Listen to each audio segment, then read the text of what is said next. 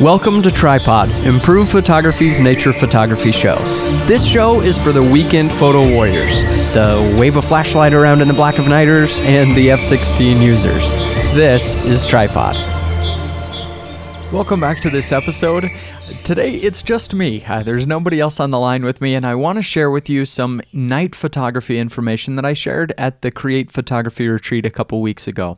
But before we get into the content of this episode, I want to take a second and thank our sponsor, which is WeTransfer. So I've actually been using WeTransfer for a long time.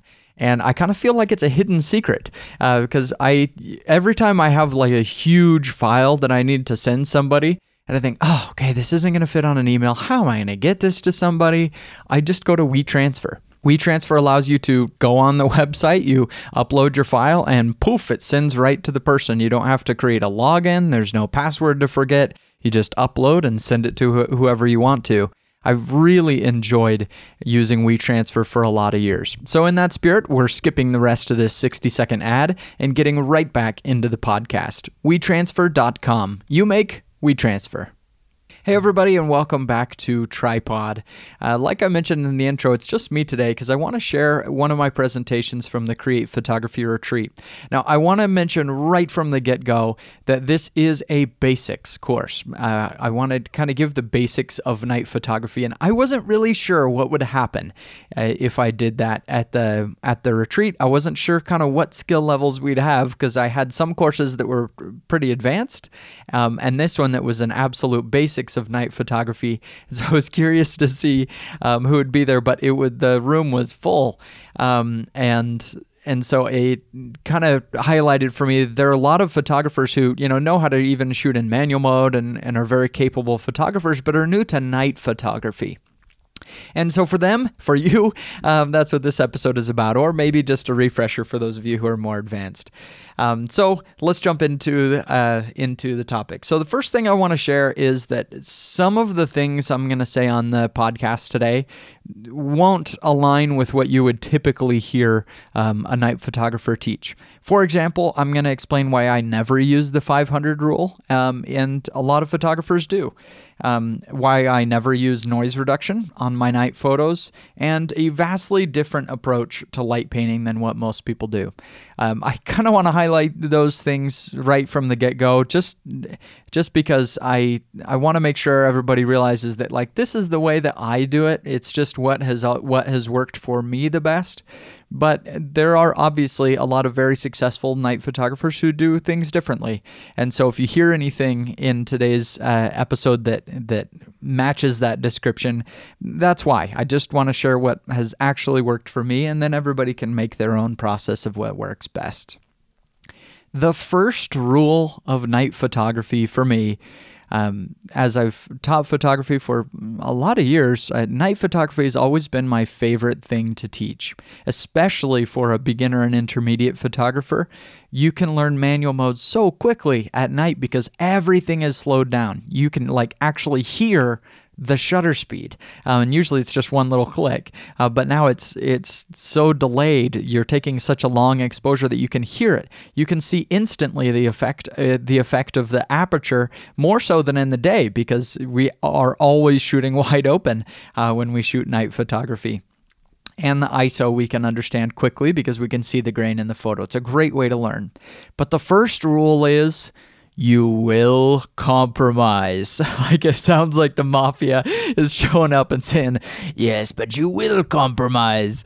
That was, I don't know what accent that was, by the way. Um, but the reason I say this right at the beginning is I feel like some people, including myself, when you're learning night photography, that is the thing that is more frustrating than anything else is you just you're trying to minimize the compromises all the time during the day. You want to make sure there's no blur at all um, in the soccer player running down the field. And so you go from 8 1 eight hundredth of a second to 1 one thousandth. You just you're eking out every little bit of of uh, of, of sharpness for motion blur you know, you're keeping your ISO as low as possible. And at night, you will compromise on those things. You will have to choose a very long shutter speed, and sometimes the wind is going to blow that tree just a little bit, and it's not going to be perfect. And you so often will have to increase your ISO so that there actually is a fair amount of noise in the photo. And you just have to compromise. Of course, we're going to try to minimize those as much as possible, but if you come in with the mindset of creating the perfect image quality, night photography is actually going to be a pretty frustrating experience. Um, mostly, night photography is about just minimizing it as much as possible, but the, the compromise on quality will happen. All right, so that's the first rule of night photography you will compromise. And I showed a photo that I took in Iceland at Kirkjufell. I just, I love that spot. It's one of my favorite places, uh, maybe my favorite place on the planet.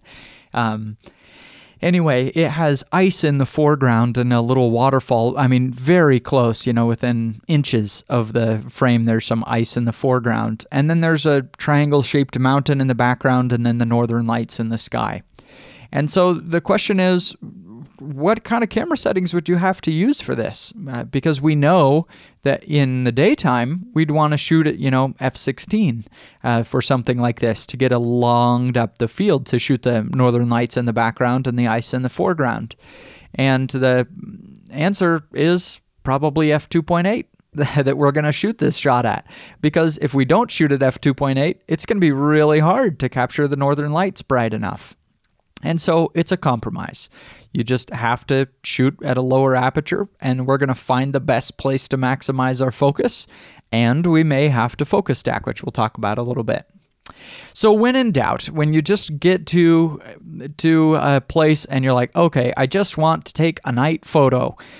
This obviously depends so much on on the exact situation you're in.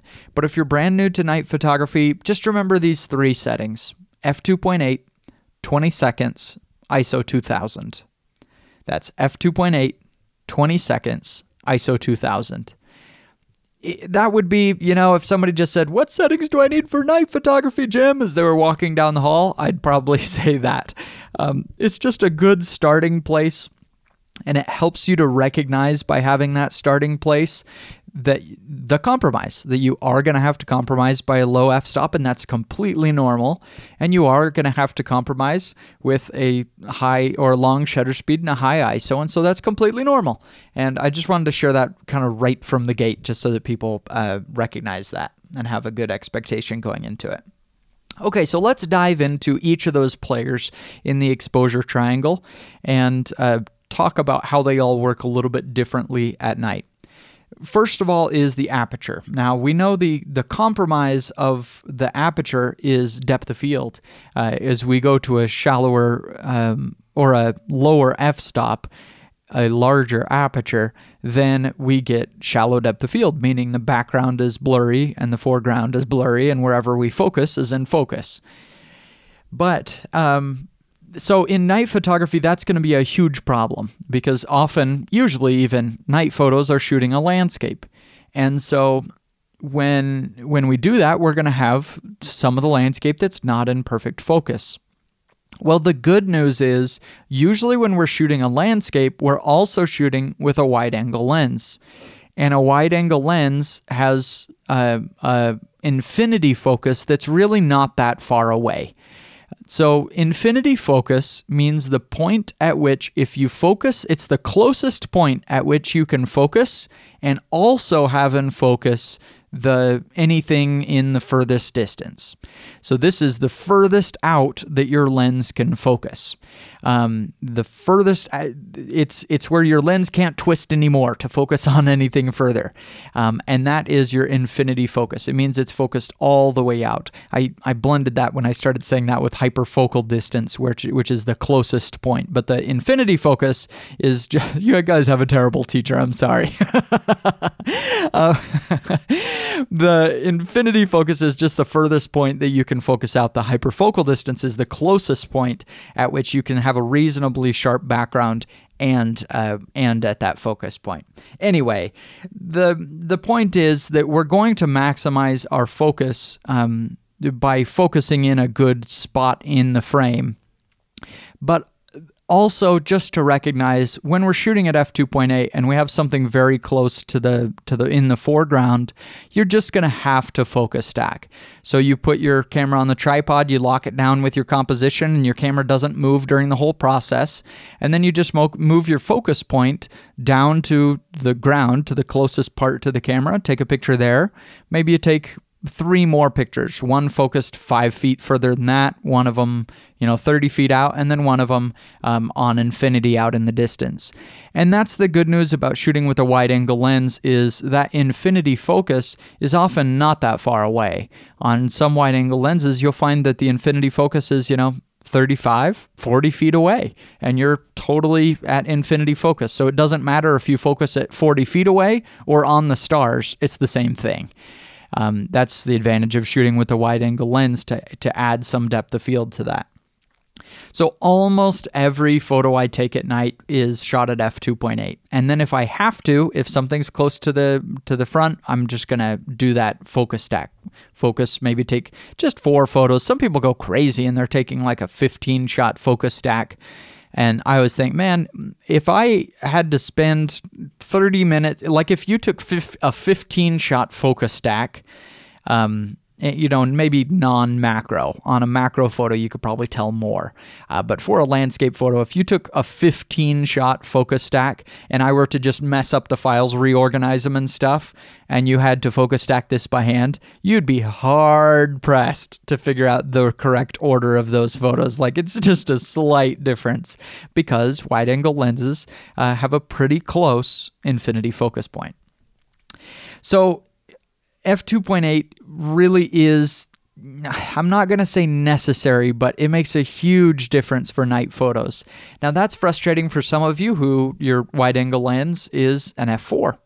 And so I just, I'm always trying to find a balance when I'm teaching photography of not making people feel frustrated with their gear and like, you know, oh, you can't take good photos because of your gear, because that's obviously not true.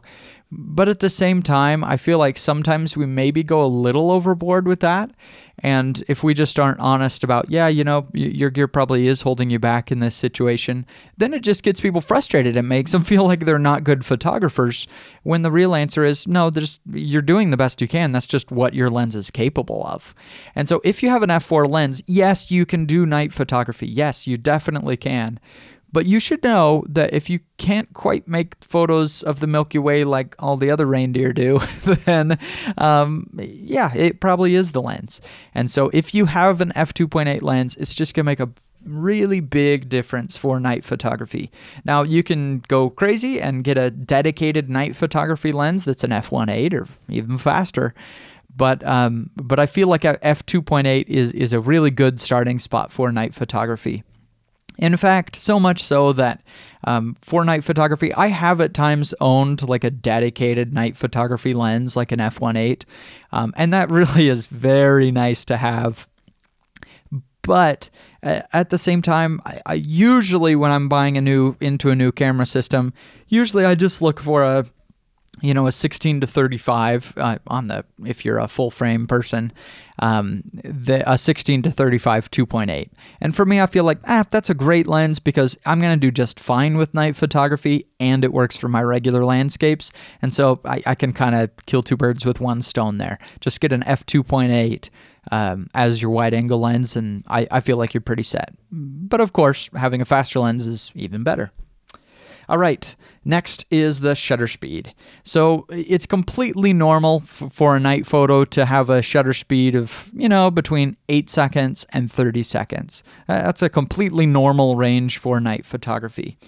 Um, so if you're anywhere in there, that, that's not weird to be in there. Um, and the compromise for the shutter speed is, of course, motion blur. If you know a tree shakes in the wind as you're photographing for eight seconds, well, that tree isn't going to be sharp. It's going to show the movement because we recorded it as it was moving back and forth. Um, but then the real question is, what shutter speed do we pick for stars? And and this is where I mentioned in the intro that um, I don't follow the 500 rule. So the 500 rule is just a rule of thumb for how fast of a shutter speed you can pick um, when shooting the stars and still have the stars sharp. So I guess I, I want to kind of explain why I don't follow the 500 rule at all and why my advice may be different from what you might hear from others. So, perfectly fine if you want to do, do it different than me. I just want to explain why uh, I kind of do it uh, this way. Is I usually say if I'm shooting the stars, 15 seconds or faster. Uh, sometimes I'll sneak up to 20, but usually, if I want to get a perfect photo of the stars, I'm going to try to shoot with a 15 second shutter speed. Now, that's about half of what a lot of people would shoot the stars at. A lot of people would shoot stars at 30 seconds. Um, but the problem is, obviously, the Earth rotates. And so, if we record the photo for a long time, the stars look elongated. And if we recorded an incredibly long time, that's where we see the photos of stars just streaked out across the entire sky, making a circle. And the reason that I go with a faster shutter speed than what the 500 rule says is I, I just don't really love the look of those elongated stars because it makes the sky look a little bit blurry. And to me, it just kind of takes the magic out of the sky, of just that feeling of these beautiful little white pinpricks um, in the sky. I just, pinpricks of light, those little stars. And I just love seeing them just super sharp, those little perfect stars. And at at 20 seconds with a wide angle lens, right? Obviously, if we're shooting a 500 millimeter lens, well, even a 20 second um, ex- exposure would be too long that you'd still see the elongation. But with a wide angle lens, just the amount of pixels that it covers up, a 15 second uh, shutter speed for night is going to look like a very nice little, perfect little pinprick of light. Uh, and at 20, it, you can already start to see that elongation. And certainly by 25 and th- uh, definitely by 30 seconds, the stars are just, they just don't look super sharp. And just so for my personal preference, I like to keep it to 15 seconds. Now, that's obviously going to mean we need to co- to compensate either with a faster aperture or with a higher ISO for me, since I again usually just shoot an f2.8 for night photography, although I have owned dedicated night night photography lenses before, um, it usually means for me I'm compromising with the ISO. Um, I keep my cameras up to date. Um, I'm not always with the latest and greatest. I'm still shooting the A7R2, and I didn't upgrade to the A7R3, even though it looks like a great camera to me. Um, so you know there, there's a compromise. You're going to have a little bit of noise in the photo and and for me i'd rather have a tiny bit more noise and have that pinprick of light uh, in the stars. But again that's just my personal preference. So for me i keep my shutter speed to 15 seconds 20 if i have to when i'm shooting uh, stars and i want them a perfect pinprick. Now of course you, you could go if you go all out and go with a star tracker that will move your camera um, in perfect sync with the stars. Um, man, you can shoot. The, the photos I've seen from them are just phenomenal. Phenomenal. Uh, really neat. Um, and it's not that expensive. A star tracker is not a super expensive item. Um, I mean, comparative to some photography uh, stuff, at least. Um, so that definitely is an option if you really want to dive in. Uh, for me, I'm always a little bit too run and gun. I just want to run out and grab photos and shoot and stuff, and so uh, that's that's a little bit of my laziness showing through. But I I, I should spend some time with one and, and make that part of my uh, part of my toolkit for night photography because I man there's some just knockout photos you can make with them and and it will definitely clean up your image quality uh, because you can have longer shutter speeds and lower ISOs um, and the stars still look sharp so that really is very nice tool to have. So in the in the course when I was live, I included a lot of like in-person examples of just showing photos and having people guess um, guess the the camera settings that we were using. And I just feel like that's a really valuable exercise. Um, one that obviously doesn't work as well on an audio podcast, but I just want to encourage you boy, if you're trying to learn night photography, just before you go out, you know, just grab a notebook. I can remember doing this many years ago uh, as I was learning the settings for night photography. I'd just go to, oh, Flickr or 500px, whatever. I, I think Flickr shows this a little bit more prominently. Um, so go to flickr.com um, and just search for night photos and look at some that you really like that are super professional, awesome looking. So you feel like, okay, this photographer probably used the right settings. Um, and just don't look at the settings because it does show it in that right side pane um, of the of the screen. But just look at the photo and take your guess as to what the settings are, and then look down at the set- settings that they actually used, and just keep guessing. Do this 15 or 20 times. It only takes a few minutes. And if you do that, I think it will put you way ahead for night photography to be able to um, just see quickly just get an idea of what settings are reasonable um, for going out to shoot. Now, one kind of trick photo here that I always like to share um, when I'm teaching night photography because I, I think it kind of just keeps you tr- uh, keeps you thinking uh, is a light trails photo. So you're shooting in a city and you have uh, cars driving in front of the camera and their tail lights are you know streaked out in the photo so we've all seen photos like this and so the question that i that i like to ask is if the city is plenty bright but the lights of the tail lights are not bright enough what camera setting do you need to change and it kind of makes people think because you say well how could you affect just part of the the photo with your camera settings. I mean, if if we move the aperture, well, that's not going to change anything. The whole photo gets brighter or darker. It's not going to change just the light trails or just the building. If we change the shutter speed, that's going to change the global overall photo as well. That's not going to change just part of the photos of the of the ex- exposure because if I use a longer shutter speed, well, the car is driving at the speed that the car is driving in. And so the car is going to drive through our frame and then the car is gone. So unless we have a constant stream of cars, which would probably take a very long ex- uh, shutter speed to, to have it not matter the space between cars, um, the only sh- camera setting that could do that, that could make just the light trails brighter, um, is going to be that ISO because it, the amount of light that's defined here in the in the uh, the tail lights, that light is the same amount, and we need to capture that a little bit brighter um, to make sure we um, we can make that brighter for the time that it's in the frame. Really, the, the aperture could have done that as well, but then obviously we're going to mess with our depth of field and we don't want to do that. Um, so the ISO would be the one that we want to do to make this the light trails brighter. Now it will of course make the the buildings in the background also brighter, but this is the one that we need to go to to um, to increase the brightness of the of the light trails as well. Um, and so we could increase our ISO to make the light trails brighter and reduce our shutter speed as long as we at least capture the uh, the um, time that the car is passing through, and then the shutter speed makes the the buildings in the back darker, but the ISO made the tail lights and everything else brighter uh, for that time, and so you accomplish it.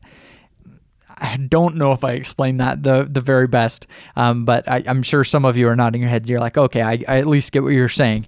Um, so it, it's not that it's not that one camera setting can just magically only um, affect one part of it, but that they all do different things, and that when when your light is coming through as a defined amount of time, you can actually kind of tweak it uh, to to affect to affect one part of the photo more than others. So it's kind of neat, but definitely more of, of, an advanced thing. If your head is spinning, don't worry, it's fine. I'm sure it'll make sense if you uh, were to sit down and kind of think through it a little bit more. All right. Um, Next, setting focus. Setting focus is probably the hardest part of night photography until you get a process for this. Um, a hundred times out of a hundred, when I go out with uh, groups of you guys to shoot, um, there are some people who have no problem and they know exactly how this process works to set your focus at night. And for many others, uh, if you're not as experienced in night photography, this is really frustrating. So I'm just going to give you a process that I think will probably give you the best results, at least that I know how. So when the problem is at night, there isn't enough light for many cameras to grab focus. Now, some of you are saying, What? I never have this problem. And that's probably because you shoot a mirrorless camera. I'm not really sure what the technical reason is. Um, but I do know f- absolutely for certain after seeing it lots of times when you go out with a group of night photographers and everybody just lines up. Um, if you shoot a Fuji, you shoot a Sony, um, you're just going to put that focus point, you know, at somewhere in the in the distance, you know, on on the landscape, and beep beep, you're focused, and you can shoot. Um, and most of the DSLR people, but also some people from other brands, just you know, uh, uh, uh, uh, it's, it's going in and out, and you can't quite get the focus right. Um, I don't know what the technical reason is because uh, obviously on a DSLR you can use contrast detect focus as well. My best guess is that because um, mirrorless cameras for so long just had contrast detect focus, which is obviously no longer the case. They also have phase detect that they can do um, from phase detect on the sensor. Um, but because it was so long of just contrast detect, that they've just worked on the technology to make contrast detect focus work better um, in these mirrorless cameras. I don't see any engineering reason why that would be. Anyway, um, that is an advantage of shooting. You know, uh, Fuji or Sony are the ones that I can say for cer- for certain. There could be others. I don't know how Micro Micro Four Thirds does um, in this situation, but it makes it really nice if you can just autofocus at night. And sometimes that's true. You know, if you're shooting in a in a city scene, uh, yeah, you'll probably be able to just autofocus. If the moon is very bright um, up at night, then yeah, you could probably just autofocus at night. You'll probably be just fine. Um, but often you can't. Uh, even on a mirrorless camera, sometimes you just can't. And so, what's next? Well, uh, if you can't autofocus on a distant light, and that would be my ideal situation. Um, so, you know, if there's a distant street light in your in your landscape that you could just focus on that for infinity, or if the moon's in the frame, you can always autofocus on the moon because it's plenty bright. Um, you could just set your focus there and then lock it by switching on your lens. That little switch from autofocus to manual that locks the focus. Um, if if you can focus on some distant bright light, then perfect. You got your focus and you're ready to go.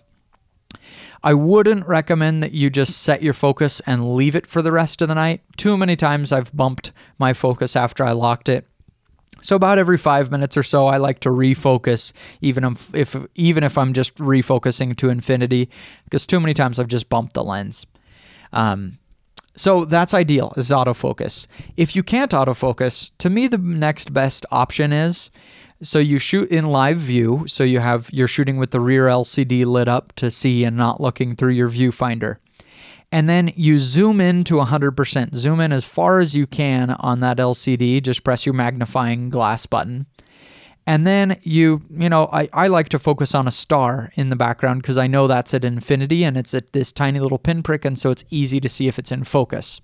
And then you turn your lens to manual, to manual focus, and then you just physically move your uh, focus ring around until that star is as small as it can be. When that lens, when that star is as small as it can be, then we know we've achieved maximum contrast. And maximum contrast is perfect focus. That's how we decide something is in focus is when it eh, when it exhibits maximum contrast. And so uh, when that star is as small as it can be, um, that perfect little pinprick, you know you're in sharp focus and you're set. With some cameras, you may be able to um, use uh, use your contrast detect focus zoomed in um, and do that, but you often that's not going to be the case. Often you're going to be manually twisting that lens right there. Just remember the drawback to manually focusing is you, are eyeballing it, and sometimes it looks pretty good here, and then you get back and you're like, eh, it's close, but not quite. And so it does take a little bit of practice to learn how to manually focus. Uh, coincidentally, I saw Lens Rentals. Um, they have an awesome technical blog where they show a lot of kind of detailed, uh, very nerdy uh, topics and, and reviews of lenses and things. And uh, Roger Cicala writes writes the blog. Uh, he he was the founder of, of Lens Rentals, and eh, man, I just love his writing. He's a he's a great great asset to the photo community. Um, anyway, um, he did a test. Uh, I think this is a couple years now, but he did a test where he had some, you know, skilled photographers, including himself, um, just set up, you know, focusing on a lens target and just they did their very best uh, manually focusing to get the perfect focus. And they really took their time doing the very best they could. And they took a bunch of sample shots. And then they took those same cameras and they just autofocused on the lens target. And the question is who wins? Because still among many, many, many uh, professional photographers, the feeling is still, yeah, if I really want good focus, I'm going to manually focus um, instead of letting the camera do this. And what he learned in his test was actually that wasn't the true. Actually, that wasn't true. The autofocus won almost every single time. Uh, the autofocus was just more accurate than what you could do manually. Um, even zooming in, even doing your very best, uh, the camera was just more accurate. And so that's why I say if you can autofocus at night, you probably should. Um, but that's our next best option manually focus, zoomed into 100% on a light source. And so, best case autofocus. Second is zoom in and, and manually focus. And if you're absolutely desperate, you just cannot get things working. Um, maybe you can't find a great spot to zoom into 100%. There's no star in the sky or anything like that. And you just can't quite, you're not positive you got it. The next best scenario is to set up a flashlight at infinity. And so you'd have to walk into your scene. Um, I, you know, you'd have to know where your infinity focus is on your lens just to make sure. I might go out to 65 feet or something like that because for just about any wide angle lens at 65 feet, you're focused at infinity for sure. Um, and so set it way out there in the distance. Um, and uh, usually, if you just shine the flashlight back to the camera, sometimes the camera still can't find focus. It's better to just point it, you know, sideways or something at the ground, and then f- go back to your camera and focus at the ground where it's, you know, nicely lit up by the flashlight and uh, grab your autofocus and then lock it. So those are kind of the three, my at least my three favorite ways of, of autofocusing. First case, best case scenario, autofocus, um, including trying the moon or a distant city light. Next best scenario, zoom into 100% and manually focus. And if you're desperate, then go to the flashlight technique. Um, I also just a side note. Um, I at one point I thought, oh, you know what the perfect focus would be is a laser. Why don't I just bring a laser light with me and I could point that out um, on the distance and then easy autofocus on that. And I just learned that with most cameras, it's just not big enough of a spot to find the to find the autofocus. Uh, although you could manually focus on it, that'd be great. All right, light painting. You know, light painting is is really a f- one of my very f- favorite techniques, um, and I think unlike many photographers, when I look through my portfolio of the best images I've ever captured, um, actually a, a, significant amount of them were light painted. Um, I I really love light painting, and um, I I have a I think a process that differs from what a lot of people do. And so, again, this may differ from your personal experience, and that's perfectly fine. I'm just sharing the way that I that I do it and what I've seen the best success from. Um, I'm not saying this is the only way to do it, but for me, the very best tip that I've well, two tips that just completely changed light painting and, and have helped me to be successful are one, start your camera and then walk away from the camera to start uh, moving your flashlight. You're you're you're using a flashlight to light up the scene as you're recording the picture. Um, step away from the camera is my favorite tip because when you're standing right behind the camera, well, essentially you're using on-camera flash. Next time you're out shooting a landscape, put a flash right on the camera and just blast the foreground with it, and you'll see how terrible that looks um, in a landscape. And that's the way that most people are light painting, and that's why I think they're not having success is because they're using on-camera flash essentially because they're standing right behind the camera, so it's the same angle that an on-camera flash would do. And a on-camera flash on a landscape is not good. That's gonna look pretty bad. Um, it just looks like car headlights are just d- blasting the landscape. Um, and so start the frame and then walk away from the camera, um, maybe at least 20 feet, to get a totally different angle of the light coming across. And then you see texture and depth and highlight and shadow. So that's the number one thing. And the number two thing is, especially when you're starting, I would use a cell phone light, you know, like the the flashlight app on your phone. To me, that's a actually a really nice light painting light. Um, and somebody showed me an iOS 11 at the conference. I did not realize this. If you, uh, I think you have to long press or hard press on the, like you swipe up from the bottom so you have your little notification tray, and then you click on an iPhone on the flashlight. If you kind of long press on it, it gives you an option for low, medium, high uh, for your flashlight camera, which is nice. I didn't know that existed. That was a pretty cool tip. Um, but anyway, I think almost always you'd use high um, for light painting because a cell phone flashlight is not super bright, and that's kind of the point for uh, for this is just kiss the landscape with a light. Um, it's actually really hard to do a good light painting if you're actually like blasting it with light. You can, absolutely, but it takes a really skilled photographer who really knows highlight and shadow. Um, and for me, I've just found that just by adding a little kiss of light, it's so much more forgiving uh, because, you know, we're using really souped up camera settings. I mean, we're often shooting at like 3200, 4000 ISO. Um, with long shutter speeds and f2.8, I mean the camera is gathering so much light that just a little kiss of light from uh, from a cell phone is often just what the doctor ordered. Um, for a landscape. So um, I, I can understand the value of bringing out a spotlight uh, or a you know a big powerful flashlight, um, and and you know in certain situations using that to paint a landscape, but it's so unforgiving. It's so unforgiving that often when I look at photos done that way, like almost always, even at least in my opinion, when I look at it, I just think, yeah, it just looks like you just hammered that landscape with the flash with a with the light and it just just looks weird. Um, and if you do it with just a little light and just step away from the camera and get to a good angle where you can, you know, maybe down to the ground so you can show uh, kind of that highlight and shadow of, of the ground, that texture, um, with just a little kiss of light. And then it feels so much more natural and it's not like an in your face, I'm light painting kind of photo. It just feels like it just works in the photo.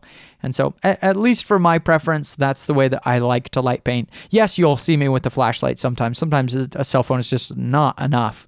But I would say nine times out of 10, even if I'm light painting, it's probably just with my cell phone flashlight.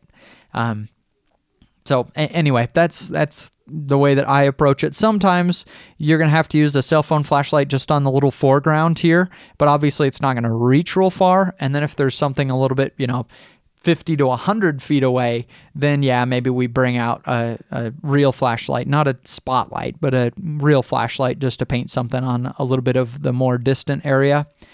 Um, I never, at least for me personally, I never use a spotlight, like a big old spotlight in my light paintings. Um, and the reason is this okay, so we say yes, a cell phone for the close areas, and then maybe a flashlight for something 50 to 100 feet away. But then what about something from 100 feet to 200 feet away? And that's where uh, people often will bring, you know, buy a spotlight, literally. Um, and the problem that I've experienced with that is there's just too much light pollution when you're putting that much light into a scene.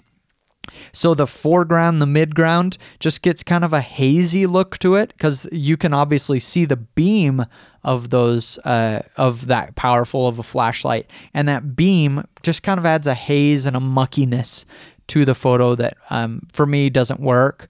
Um, and so um, I, I can see the use in it. Maybe if there's a situation where you could stand way far away from the camera to get that beam out of the frame and have it just touch that further uh, area in the photo but uh, but but you'd have to stand very far away from the camera with that and so i i that's the reason that i don't do that um, but but you know different situations and, and i guess it could be used right i'm just again i'm just explaining my process and that's what i would do all right, um, that's kind of my primer on on night photography. I I, I hope this is has been helpful um, for some of you as a review. For others, I hope it opens a, a new avenue for you of something you can do. I just wanted to thank you, uh, all of you guys, for the support you've given me over the years uh, with Improve Photography, especially to those of you who came to the to the conference and and and put a little bit of faith in us uh, that we would put together a, a, great event for you and have help you to have a great experience. Um, we really did do the very best we can to make it awesome, and and I do know from the many many people that we uh, that I talked to, and also uh, from the surveys that uh, it, it, seemed to be a, a, very positive experience, and so that really made me happy. I no longer own the the conference. Uh, BJ and Rachel Hanson take everything because I just knew it it was going to take a full time job of somebody to really take over this, and they really took it and ran with it. They, they did an awesome job. And I'm looking forward to the Create Photography Retreat in Las Vegas um, in March of next year. Um, if you sign up right now at createphotographyretreat.com, or just go to Improve Photography and at the top click that link for the conference. Um, there is a great deal on your on your lodging that they only have 50 seats for. Uh, I haven't checked to see how many uh, seats have sold, uh, but by signing up, you are getting a nice advantage uh, uh, for that lodging deal. So check it out at createphotographyretreat.com. And everybody, I really just appreciate your uh, your support of everything we do and listening to the podcast each week. Have a good day. Bye.